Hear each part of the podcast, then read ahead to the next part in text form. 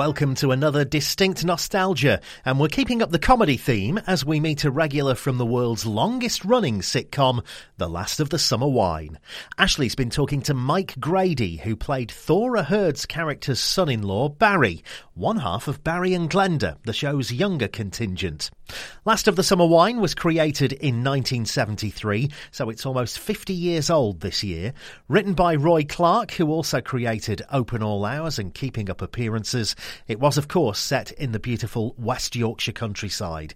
Have a listen to this and see if you can spot Mike's uncanny impression of Peter Sallis.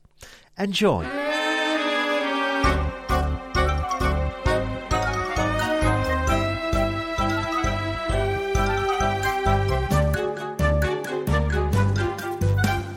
Distinct nostalgia. More than a podcast. So we return to the second part of my interview with Mike Grady, and of course, our main focus is on Last of the Summer Wine. Now, obviously, the main characters who have been there, two of the main people have been there right from the very beginning, and several people actually have been there from the from the start. We're talking um, Peter Sallis. There was Bill. There Yeah. was Peter. There was there was uh, uh, Kathy and John had died, but there was uh, uh, there was still um, Jane was still there. Yeah, yeah. Jane so, Freeman. Yeah, absolutely. So, so let's just talk about some of those a little bit. So they've been there for a long time since the very beginning, and the program had evolved quite a bit. I remember the very first uh, episodes. I wasn't. I don't remember them because I was too young to watch them. But Yeah. I've watched them since from ni- 1973. And it was a slightly different show then. It was a, it Yeah. was quite it was fairly slow. It was quite there was certainly some serious elements to it. Mm. Um, Like all comedies, you know, there's a bit of, always often a bit of black humor or whatever. And I think um, you know, I, I thought I thought it I thought it was brilliant right from the very start. Some of those very early episodes. Um, but what were people like? You know, what was I mean? Peter Sallis was there all the way through. What was what was he like as a as a guy to work with? Peter was uh, he, was the, he was quite reclusive. He was quite self-contained. Um, Alan had explained to me why they were rejigging the series before I went into it. He said that they're, they've been together a long time uh, already, and it's it's a little fractious. It's it's not entirely comfortable at the moment. One of our leading actors is is leaving. We're replacing him with Michael Aldridge, and we we're just hoping it'll work out. You know. Um, so it hadn't been a happy ship, I think, until then. Michael Aldridge came into the series. Michael was a party animal. Michael would he would start he would start the day, you know, with everybody would have a good time. This is going to be a great day, uh, and everybody had a great day because Michael said we're going to have a great day, and and everybody would want to work with him. Everybody would want to go in do their thing. Peter responded to him enormously well, and they became very firm friends. He was his sort of Peter's father confessor, and he was, you know, if there was any issue, Michael would be the man to go to because he was an ebullient creature who knew how to get on with things, you know. So Peter, I think, um, always he he could be quite sharp, but he was always very very good with me. I I gave him no problem, um, and uh, he he could pull a few. He would be funny sometimes just for the sake of it. We were filming in a pub one day, and he was sitting in the dark while there was a the filming was going on at the, at the end of the bar. And he was quite elderly by then. And he said, uh, I sat down with him. I said, hello, Peter, how you doing? And he said, okay. He said, is that, um, is that Mike Grady? And I said, yes, it is. It is, Peter. He said, I've just had the most um, awful experience. I said, well, do you want to tell me about it? You know, I was concerned. He said, I've just been into the lavatory. And you know, my eyesight isn't what it was. Well, I've just spent two whole minutes trying to dry my hands under the condom machine. And Now, I don't know if anything that was true or if you just winding me up, but it was very funny. He would do that. And a great impression of him there. You fantastic. you. That's really good. That's really good. You Would could you do like a piece of cheese? Yes, you could do that. You could. Yeah. Why don't you line? You should be doing that. I'll give Nick Parker a ring and see what he's doing. Yeah, absolutely. No, no, he was. I mean, he was. He was great, and obviously lived to a ripe old age, didn't he, old uh, Peter Sallis? Those guys, they lived into their nineties. Yeah. I know. I know. I mean, he, they all did. It was just amazing. what about Bill then? What was Bill like? Bill was Bill was separate from everybody. He lived separately. We all stayed in the same hotel. Bill uh, rented a cottage out uh, several miles away. Um, he was uh, very much his own person. Um, got on with his life uh, and uh, didn't mix socially with us. Um, had had a great career. Was very highly thought of by lots and lots of people. Oh, he was in Lindsay tons of films, wasn't he? Back in the fifties and sixties. Loads Tons of films, yeah, yeah. Um, uh, was immensely brave when he was dying. He, we um, were filming right up until a few weeks before he died, and I remember he'd lost a lot of weight and was ravaged with this this uh, illness, and he um, was out in the the hills and the roads and the farmyards performing um, really bravely. So that's how I will try and remember him as somebody with great courage. Now, for a lot of people who remember Last Summer Wine, um, there was obviously different combinations of, of the trio. But I think for most people, they probably think of Compo, Clegg, and Foggy. They think of, um, Yeah. of of Brian Wilde's character. Now, of course, when you came in 1986, he wasn't there at that point, but he did return, didn't he? In 19, I think it was 1990, he came back into the series. So you, He came into it as I was kind of going out. We did a series together. Uh, he did the series. I was in and out of it, but um, he didn't. Uh, another one. He, he was very separate. He stayed away from things. He was a perfectly nice man, very nice man. I thought he was a great actor. I remember him being in lots of TV stuff when I was a teenager, watching it week after week and seeing him in various plays. And he was a really interesting actor. And of course, he'd had uh, the the porridge and all those things Yeah, as well. course, course. So he has a great career. Um, but he didn't um, want. He wasn't a great uh, socializer, a great mixer. He liked to be somewhere separate. So we didn't really get to know each other, um, unfortunately. Um, but I admired him and thought he was uh, very, very good in it. But um, but then I went off and did other things for a few years anyway. So yeah, yeah. I don't know if he stayed with it then or not. But what was interesting is this is the characters that he played in Porridge and in um and in, in Last Summer Wine were very different, weren't they? They were extremely different, different. yeah. He, he showed Yes. his, certainly proved his versatility at that. In Oh. fact, the character in Last Summer Wine was more was more like um, Fulton Mackay's character in, in Porridge, wasn't it? You know what I mean? It's like Correct. a reversal in that sense, you know, which is Yeah. which is interesting. So and so you got those, you got, you got they're, they're the three I think a lot of people remember, and of course um, Kathy Staff playing Nora. Nora. Nora, Nora, Nora Batty was was was a, an icon created mostly by Terry Wogan Yes, yeah, on his radio show. She played some quite iconic characters over the years. She was Miss Luke in Crossroads, of course. She was, And yeah. she was um, obviously she played um, the character in Last Summer Wine, and then she was also a regular reoccurring character in in in Open All Hours as as Miss, Mrs. So Blue- she was. Mrs. Blewett. So she was. So she was. who was always who was always sort of um, talking about who was dying, you know, so they're not got long at number nine and all this kind of stuff, which is quite which is quite good. What do you think about that relationship, that the constant relationship they had over the years between Compo and and, and her character? It was. It was the the relationship was slightly weird, but but you know it it hit a chord with the public. That's yeah, for it sure. did. But what what what I'm saying is, do you think do you think because when you look at it, back at it, um, people would say to an extent it was sexist, although actually. Uh, Compo's character does get his comeuppance constantly, so it's not as if she doesn't, you know, fight back against it, kind of thing.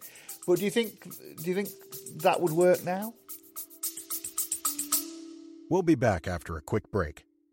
you still loading them and heating them up with all your single shit you've been dropping. You feel me? Loading them up on. It, it only takes structure.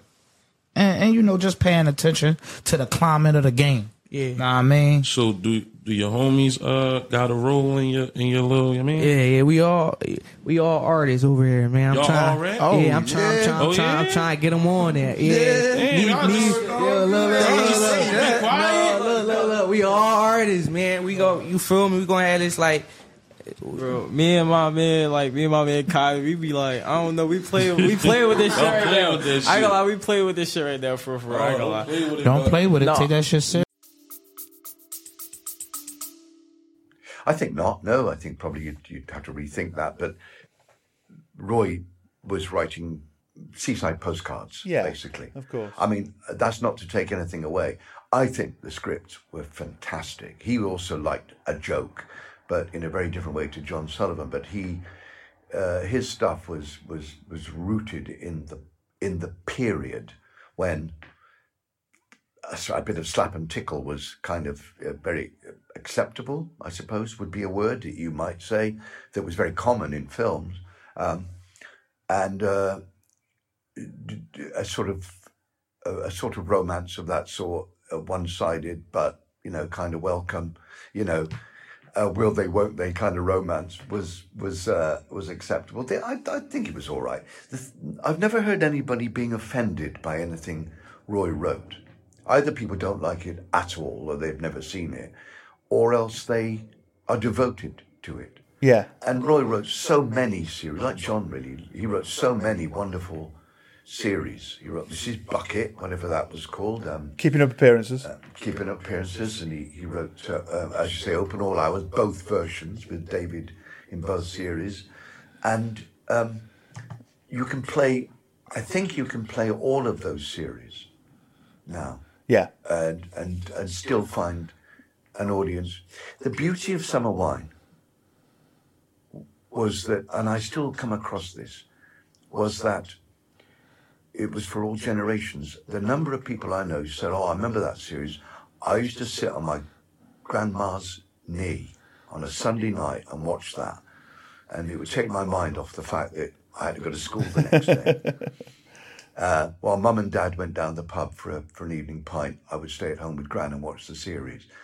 And so many people had that experience. It was a, it was something that kind of bonded bo- bonded generations. Yeah, no, absolutely. And then, of course, as you came into it in 1986, this is when they started to expand the, the cast a bit more, of course. Cool, not half. Uh, mass- massively. I mean, every, Oh. everybody who was anybody ended up in in in, in Last of the Summer Wine, didn't they? Over over time, and so you had some real actors. interesting characters. I mean, I mean, um, people forget this, but Jean Alexander was in it for a hell of a long time, wasn't she? As, These as are great actors. Yeah. These are just people I was, I was in awe of these people all the time. I mean, I thought I, I, I pinch myself sometimes, think, wow, that I that I knew them and I worked with them daily, and we conversed and we chatted and we gossiped and we we colluded, you know, um, and we laughed together, you know, uh, with with people that I that I could only dream about, really. G- I Uh, interviewed so- I interviewed Jean about two or three years ago before she died,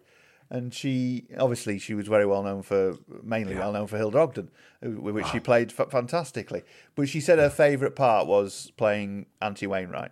She Was it really? Auntie Good Wainwright. Lord, yeah. I'm so pleased about that. Thank you. yeah. I I didn't know that.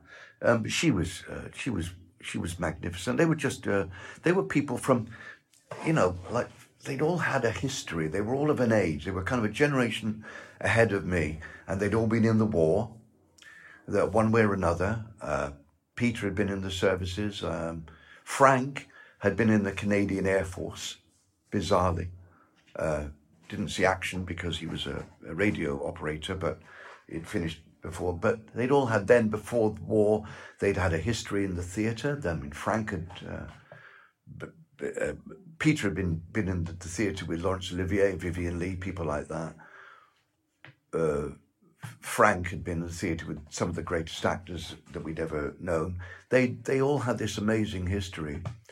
Um, and Jean was, of course, you know, she. I thought Hilda Ogden was a wonderful creation, which rather like Violet, she she had that speed of delivery which you could completely rely on. You know, Yeah, no, they absolutely. were magnificent. Absolutely. But there are all these new characters and, and combinations of characters. So you got, um, you know, we recently lost Robert Fyfe, but you know that that sort of storyline between him and his his wife and his you know his his um his, his sort of bit on the side as it were that went on for years that was a that, That could have been a, a series of its own couldn't it in a way Oh, easily. Yeah. I mean, there were series within series. Like the, the policemen always wanted their own series. They always thought they should have their own series. Uh, uh, Roy wrote for Juliet Kaplan a one-woman show that she took on, as she did on her cruise cruise ships. Um, the numbers of people who used to come up and chat to me about the series, and the thing they loved was uh, the film with Gene, the, the stuff with Jean Fergusson and Juliet and Robert Fyfe, you know, and they just loved that trio for some reason. It was it was illicit, but it never went very far. It was it stopped at the edge of the comic postcard, you know, and it always ended up with him covered in mud. and and they were, you know, as they got older, they still were very brave. I mean, they got on that uh, that bicycle they had, that thing, and and rode around all over the place. They were an amazing bunch of people. Yeah no absolutely absolutely. It was very funny. That could have been a series on its own, but it, they all fitted in. They only worked really within the context of of that village, of that that summer wine thing. Ashley's chat with Mike Grady continues on Distinct Nostalgia in just a few minutes.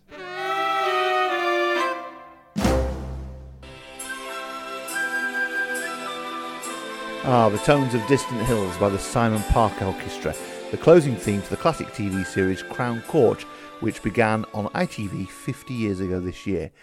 We've a special coming up later in the year in which we'll be remembering the series with several people, including Simon Park, who penned that iconic music.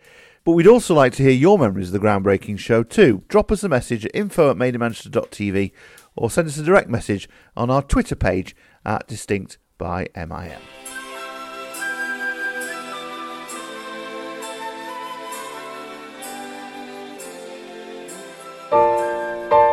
Distinct drama. Fresh and original. Available now on Distinct Nostalgia, a trilogy of comedy dramas by Carl Chetty, starting with Soft Centres, When I think of how I've wasted my life here, starring Sir Derek Jacobi as Frankie, placing handmade soft centres and nut clusters into poncy dwarf coffins is hardly an achievement. And Joanna Lumley as Millicent. Oh, Frankie's well past this game. He's been here, whew, 30 odd years. He'll be carried out in a box. it's probably a gold chocky box with red bows and ribbons. And the story continues in Hard Centres, Well, I'm supposed to be retired, you know, but I'm back in the basement in my own little chocky grotto. starring Sir Derek Jacobi as Frankie and Imelda Staunton as Millicent. I hear I like your new hat, sis. I'll slap you in a minute, you cheeky runt. You know it is my hat, it's my hair. Sebastian just done it. Incidentally, Yes, and what's that dirty look for? your senorita's gone, but not forgotten. My senorita. What did you do to her? Show her your erogenous zone? And we conclude with Dark Centres, starring Sir Derek Jacobi as Frankie and June Brown as Millicent. Is there something going on between you two? Shan't to be a fine thing, but I'm working on it. Helen Lederer as Mrs. Hamilton. so he's given someone a box of hard centres instead of soft centres. So what? That's what dentists are for. And Christopher Ryan as Mr. Hamilton. Things are already at half cock. My tinnitus is getting worse, and plus I can't sprint for a taxi anymore without wheezing and drawing on my inhaler. So that's Soft Centres, Hard Centres, and Dark Centres by Carl Chetty. Available only on Distinct Nostalgia, wherever you get your podcasts.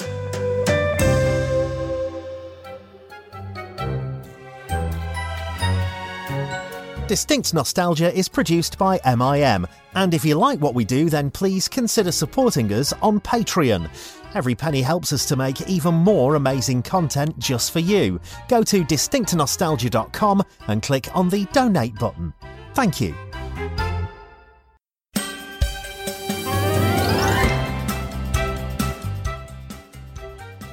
So, in terms of your character and um, your co-star, as it were, tell us a bit about your relationship. Well, we were we were the Mister and Mister and Mrs. Normal.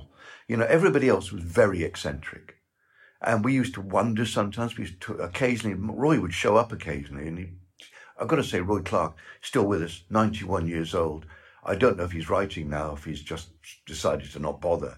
But he wrote that series and all the other series himself with nobody else doing it. Just sat there and wrote and wrote and wrote. Amazing man. And if the if an episode was running short, uh, he would fax uh, a scene, and usually it would come to uh, Sarah Thomas and myself because we were the youngest members. Even though I had a bus pass by the end of it, we were the youngest members of the cast, and we could learn it quickly over lunch and then shoot it. Um, so we were kind of uh, Mr. and Mrs. Normal in amongst all this eccentricity. We were the most normal people there were, given the circumstances of what we were faced with. And uh, I, I rather like that. I, I think that was our that was our thing. We were, um, and she was. We were in all the episodes together.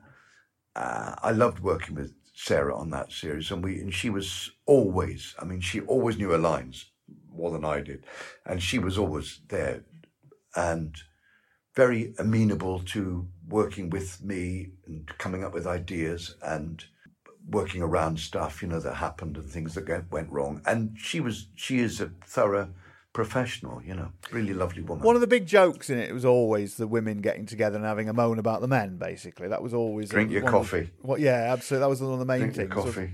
Uh, what? What? Uh, but we never really we we. Ever, yeah, basically, they have to moan about the blokes, and, and you know, there was always a, a bit of a joke at the expense of Barry, wasn't there, in terms of what he what he'd been up to or not been up to, and Thora giving giving Glenda advice and all that kind of thing. Yeah. Um, what what we didn't really see a great deal of was was Glenda and Barry.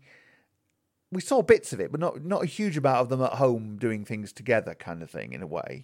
No, but it, what we did get, we had scenes together, often around a table. Yes. Um, just the two of us in our, you know, um, sometimes its own little storyline, or sometimes referring to something else in the series. Um, but I've, I never, I, I've, I will confess now that I don't watch myself. Right. Okay. Very rarely will sit down and watch myself in anything. I, I'm always, always disappointed because I think I'm doing something and I, I don't see it there. But other people like it, so Yeah, I'm yeah. pleased by that. But whenever I'm flicking through the channels and it stops there and I think, oh, there's a scene with Glenda and Barry, I'll watch two minutes of this. The thing that I hadn't really, we didn't really sort of talk about or build in deliberately is the affection between the two of them. They always touch. They, she always puts her arms around him, or goes over and uh, gives him a kiss, or waves her finger at him, or they laugh together. There's little tiny incidental moments between them which give you the clue that they are absolutely made for each other. It's very um, interesting. Yeah, no, definitely, definitely, definitely. But they were all they were all in a way. We talked we talked about um, um, seaside postcards and whatever earlier on. We mentioned that a few times. Ronald McGill postcards. Yeah, I mean, No, the- no, nurse. I said Picky's Boyle. That one. Last of summer, last of summer wine wasn't like that, but the, but the but the No. characters are characters as in caricatures. You could you could have little cartoons of them and all the rest of it, couldn't they? Because you you, Sure. you you you can I presume, I presume there is. If you went to Holmfirth, I'm sure there are little little things that you know I don't know uh, little ornaments or whatever that have Glenda and. And, uh, and and and Barry, I'm sure there's probably there's probably I bet there is somewhere along the lines. Possibly. Could be. Maybe. There'll be ma- there- there'll that. be some huge We haven't got Lego. Lego last the summer wine. What Uh, um, what response did you get to the characters in terms of people out there and people when people spoke to you in the street or wrote to you or anything like that? Uh, I don't look a lot like that guy and I'm walking down the street. Um, I don't wear a, suit and a tie very often. Um, I don't have that particularly that image. Um, so I don't get a great deal of that. And also I do live middle of London. Yeah, yeah, yeah, yeah. And people really You, can, just blend in, can't you? Really, you just blend I in. sat in a I sat in a cafe. Well, people aren't interested in it. I mean, they they let people alone. But I sat in a cafe um, a few years ago with Dudley Sutton and David Warner, two very eminent actors. And we were having a cup of tea in this place, and Bob Geldof was sitting at a table on the street in Chelsea. on a busy Sunday afternoon with his kids and a dog, and there's we three, two of us very eminent. And I thought, well, yeah, people leave you alone. Bob Geldof, he's not, you know, he's very recognisable, the hair and the, the the voice and the whole thing, you know. And and it was like, um, I thought, yeah, people do leave you alone in London. You've got to be. I don't know who they would stop, you know. So I don't get that kind of attention. To be fair, to be fair, in Man- you know, I'm, I'm in Manchester, and you see Coronation Street cast all over the place, and nobody's nobody's bothered. Everyone everyone sees them as just part of their part of their lives. You know, they're there all the time. No, I just wondered. I just wondered whether you know what kind of what you know in, in, in its heyday whether, whether you got any fan mail from people about Loads Barry or anything fan like that. mail. Yeah, fan mail, fan mail came through, but it was like, uh, yeah, but it was always affectionate. I never got uh, very little that happened. I got the odd weird letter, but uh, very little really. It was it was always just people who um, who who loved the series, who who liked me or whatever I was presenting, and and people were always terribly nice. I never had any hostile stuff. It was always it was very encouraging. I thought, well, I'm doing something right. um, you know, it was nice. It was it's pleasant, very pleasant. One of the biggest selling points, I think, of the series, of course, is its location, and um, the fact that it's in it's in West Yorkshire, in Holmfirth, and that area. Uh, fantastic theme tune as well, which of course uh, w- was um, done by Ronnie Hazlehurst. Ronnie Hazlehurst, of course, yeah, Yeah, um, yeah. who I remember apparently um, he used to. Uh, I interviewed his wife actually, and apparently the way he used to do the themes was that he just because he had to come up with them very quickly a lot of the time. He'd sing it in his in his head basically. He'd just say "Last of the summer," you know, and that's how it came. Like it went on from there basically. And I think people Yeah. put people put words to it at one point. I think there's words to "Last of the Summer Wine" somewhere. They they weren't great. That was when Compo when Com, when Bill died. They did Compo Put some also. words they did it, a yeah. Compo episode, and they put it sounded like the Mike Sammes singers or something, you know. And they put they put uh, wo- words to it. I I I, I, I it, Peter Sallis used to say that if that tune hadn't been played every week, it would be regarded as highly as Elgar. and I agree. I Yeah. think it's the most beautiful English music, kind of like an old English folk song. Yeah, it's brilliant. It has a resonance to it that is that it that just touches you. Absolutely. And in any other circumstance, it would be uh, much more highly regarded. But uh, yeah, uh, it was. Um, it is a beautiful piece, and the incidental music, uh, which Ronnie also uh, wrote a lot of, but then got farmed farmed out to um, Nigel Hess, who is Yes. nowadays immensely eminent. Yeah, yeah. Uh, Nigel's a.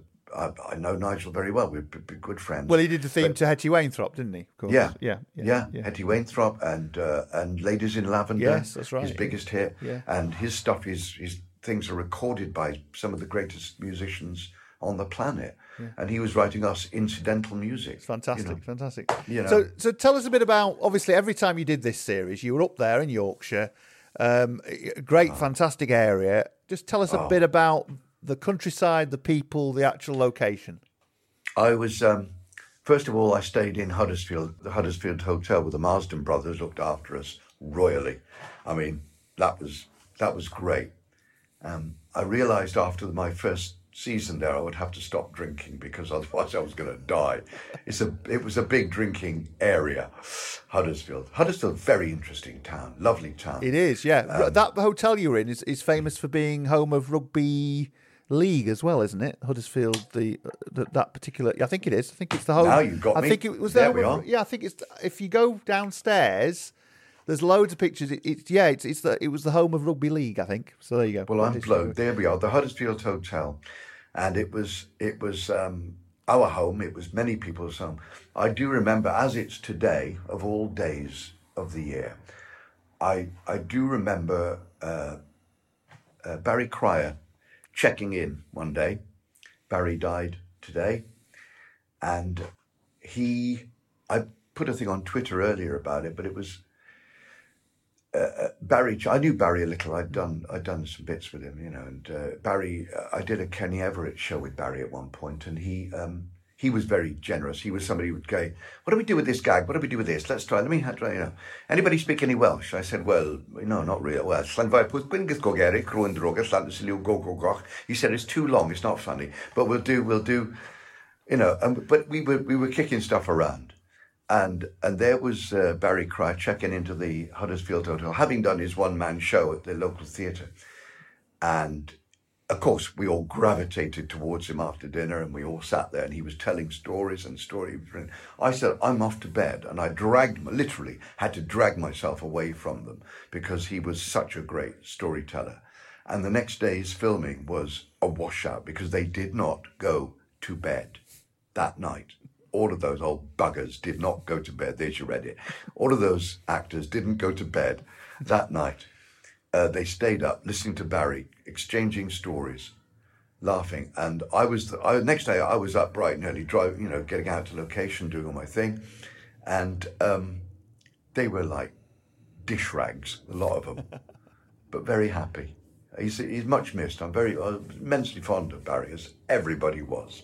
So there's my little tribute. Yeah, no, I, I worked with Barry a couple of times. And, Did you? Um, yeah, no, it's fantastic. I was very shocked actually because I think he only he only a month a month ago he, he just started a new a new podcast with his son. You know, he was still active. He was still doing all sorts of things. You know, so very sad, very sad news. Absolutely. So yeah, just finally on that on the countryside. Then I mean, it's a beautiful location, Well- isn't it? You know. Well, yeah, I mean, it is. It is um, probably one of the most beautiful counties I've ever been in, and I spent a lot of time there over a long period, and and walked and walked and walked. I walked the Pennines and I walked old railway tracks, long long defunct. Um, the wildlife was fabulous. The the the people were immensely generous and kind, not because I was on the telly, uh, uh, as they often are um, out of the city, uh, guarded, did sometimes tetchy, sometimes needed winning over, but always uh, immensely uh, helpful and and enormously kind. And the beauty of the place. I mean, I, I used to rent a cottage. Eventually, I rented a cottage over near um, Penistone. Um, lovely village with a with a with a cinema where they still had a cinema organ that came up in the in the interval of the film. Uh, uh, and you were stepping back a bit in time, technologically speaking. Uh, and I had I had lovely. I just have very very very fond memories of of all of the times I've spent in Yorkshire, and uh, I I was hanging out with a bunch of people one evening, local people, and I told them I'd been to Halifax that day, and this was in Huddersfield, and they said, "Oh, we never go there." And I said, "Why not?" It's a different tribe. I said, "Okay." I do love going there, and I, and I, I do. I I filmed even beyond there. I filmed up in um, in uh, you know Geordie Land up there. I've Yeah, filmed up there and there. Again, you you you find start. I I remember filming filming up uh, in Newcastle, which is uh, uh, a few years ago. And my friend Norman came over from Durham and he said, "Come on, I'll take you out for tea." He took me to this place and they had a vegan cake. I said, "Norm, we've got to try some of this vegan cake, man." And the bloke behind me leaned over my shoulder, looking at the ingredients. Said, "I wonder what they use for lard." I'm so in the north. I said to the lady at the checkout, I'm going to forget this, the lady at the checkout recognized me off the telly and she said, um, you said, isn't it? And I said, yeah. She said, are you filming around here, pa- Pat? And I said, I said, no, I'm just up here doing something. She said, um, are you from round here, Pet? And I said, um, I'm not, I'm not from London. She says, are you from Yorkshire? I said, no, I'm from Yorkshire either. I'm, I said, you know what? The truth is, I'm not from here. I'm not from Yorkshire. I'm not I'm not even from London, although I live there. I'm not even from there. I said, to, to be absolutely truthfully honest, I'm a complete fraud. And she said, Don't you worry, Pat. She said, We embrace diversity here. brilliant, brilliant. but you're actually from Cheltenham way, aren't you? Is that what? Is I that can, right? West Country. West yeah, West Country, can can't hear you? it. Can Yeah, hear yeah. it in my voice. I'm still, I can hear it. there. I can definitely hear it in your voice. Yeah. Um, so, Last of the Summer Wine, the longest running sitcom in the world. Why do you think it was so enduring? Why did it last so long? And what did it ultimately do for you? Well, it gave me a profile. It gave me a, a, a living. Uh, it gives me some money now. Even it's played so often, I still get the odd residual from it, um, which is quite generous. Uh, don't you get that now. Uh, in terms of its popularity, it's lasted because you've used the, the sexist word, but it's so mild within it, and because the women are so strong in it, every woman in it is very powerful, and and, and committed, and uh, um, not politically feminist, but in the true sense, uh, their own person, um, uh, as well as being warm-hearted. It has a it has a pulse. You know, it came from Roy. You know, it's got Roy. Roy, you know who could be Yorkshireman of the Year every year if he wanted to be. You know, he was he was very disregarded in a sense by the BBC. I mean, the stories about Roy and the BBC are legendary. He came to London once. He didn't like coming to London, but he came to London to an award to a some ceremony, and they didn't have his name on the list at the uh, security place as you go into the BBC centre. So he got in his he got in his car and he drove back to Yorkshire because that's Roy. Because you know, take me or leave me. You know, this is who I am. I, I admire him enormously, and it all you know. In the beginning was the word, right, and that was the word, and Roy wrote it, and wrote the word was funny. I I always feel it, it always annoys me a bit, really, that you know, obviously in the old days we had Yorkshire Television, we had Granada, we had ATV, we had these big ITV regions where everything was done in that area. You yeah. know, you'd get everything filmed in the area, filmed in the studios in Yorkshire and Granada, whatever. And it always annoys me a little bit, actually, if I'm being honest, that things like Open All Hours and Last Summer Wine and and whatever, that the filming of the inside scenes were all done in TV Centre. You know, it often feels to me that actually it would have been it would have made more, much more sense, wouldn't it, to have had had them in some studios not far away in Manchester or Leeds or wherever. You know what I mean? Yeah, but, um, before the before the diversity, they yeah. they uh, before Salford really Salford now would snap it all up. Absolutely. Although apparently I was interviewing uh, the two women who played um, the main the inspector in Juliet Bravo, Stephanie Turner oh, yeah. and Anna Carteret. And yeah. apparently, at one point, halfway through, I think that they did end up doing the filming at Pebble Mill. So okay. So they were so they were, halfway. They were, yeah, halfway between the two. Absolutely bizarre. Mike, um, it's been absolutely wonderful talking to you. I'm uh, you. glad to hear all your stories, and um, presume you're still going strong, aren't you? Still acting? You're still doing things? Is that right? I still act. Yeah, I still yeah. working. I still work when I can, and. Uh, uh, I I really cracked the world of audiobooks a oh. few years ago. So I I uh, built a little studio in my house for the lockdown because I couldn't go to studios and now I'm able to go back to studios and record audiobooks again, which I really love doing. And I love doing radio. It's my favourite medium, I think, after the theatre, perhaps.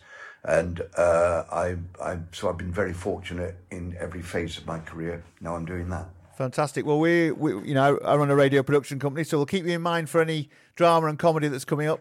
never, you never know, there might be something coming True. up. But yeah, I do, having, having heard your uh, your your version of Peter Sallis, I think you should uh, end up doing um, Wallace and Gromit. I would love to do. I'd, I'd, love to have done Wallace and Gromit. You know, I'd love to. Have done. I, did I mean, he was uh, he was a one-off, wasn't he, Peter Sallis? He was indeed. Thank you very much indeed, Mike. That's brilliant. Ashley, God bless you and keep you, and uh, be safe. Thank you. Thank you. Mike Grady chatting to Ashley. And coming soon, we've more comedy nostalgia as we trip back to the early 2000s and the masterpiece that was Early Doors. As soon as you walked out, we felt the, the love coming, the warmth. It was brilliant everywhere. You know what I mean? It was fantastic. We did the Apollo in London, and Craig said, We're going to need subtitles here, you know. But we didn't. It just blew the roof off. They loved it. You know what I mean? That's John Henshaw coming soon to Distinct Nostalgia long as he doesn't get caught in those roadworks where it's all coned off all the way past McVitie's up to the bank on Birdhall Lane.